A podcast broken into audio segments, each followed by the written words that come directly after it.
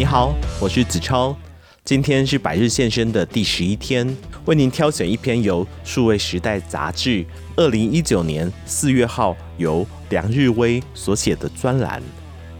专栏标题是“数位广告成本大涨，网络平台电商何去何从？”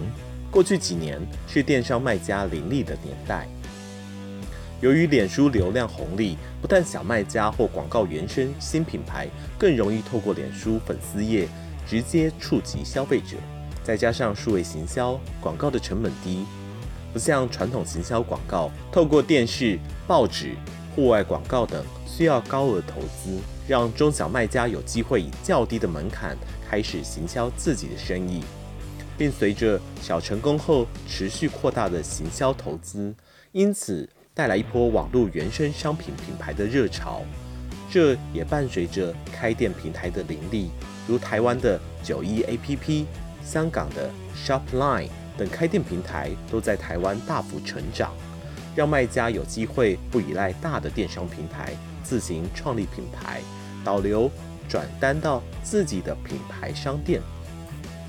脸书红利的消失，来自于传统实体知名品牌意识到了数位化的机会。当更多的品牌和原生卖家竞争有限的眼球与流量时，带来了对网络品牌电商卖家的挤压效果。而数位行销数据平台 AdStage 在二零一七年发现，Facebook 每千次曝光成本大幅成长了百分之一百七十一，而台湾的台北数位指数。在二零一八年二月到今年一月的十二个月间，Google 关键字每次点击成本成长了百分之四十二，作为广告成本持续攀升已经是不争的事实。此外，台湾网购市场这两年重现品牌大战，虾皮购物与各家网购大型平台竞相祭出大量的优惠促销，也让消费者将眼球重新聚焦到大平台上。这也让前两年。逐渐将重心从网购平台移到品牌商店的独立卖家，面对了进退两难的状况。针对电商环境的巨变，品牌与卖家不能够再依赖脸书或独立官网。在全通路的时代，品牌官网和网购平台、虚拟和实体通路应多头并进。在智慧型手机普及的情形下，每个通路既可能是行销的新媒体，也可能是转换的通路。经营全通路更需要策略。品牌电商从传统的自家通路走到大型网购平台或实体店铺时，将会遇到的首要挑战是通路间的价格竞争。A 通路的价格比 B 通路优惠，B 通路抗议与跟进造成价格崩盘，怎么办？其他网购通路比官网还要贵，让忠诚会员觉得亏到了怎么办？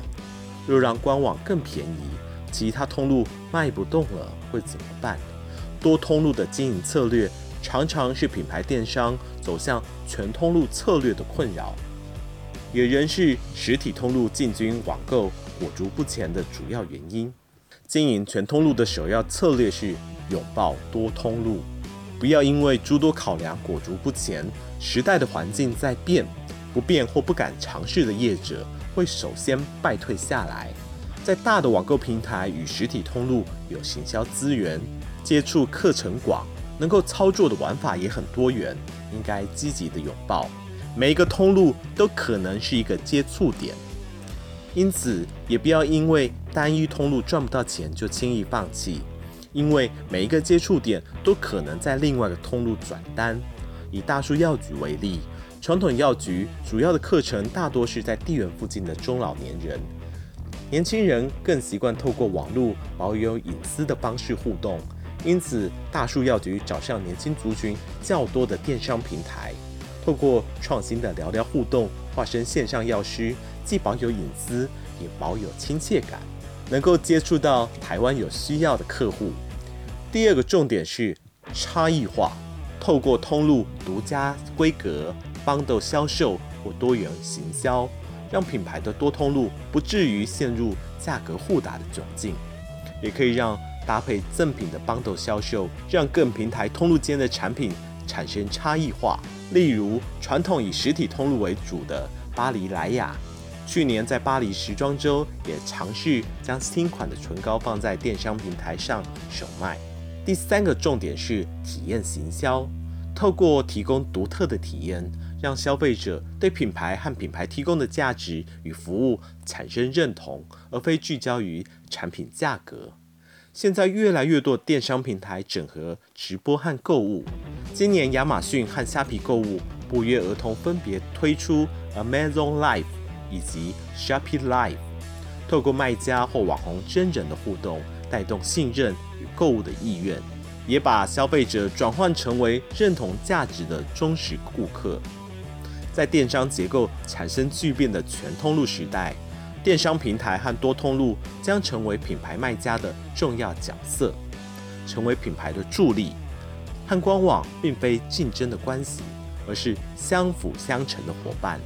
电商平台可以协助品牌建立认知、导新客和带来稳定的单量，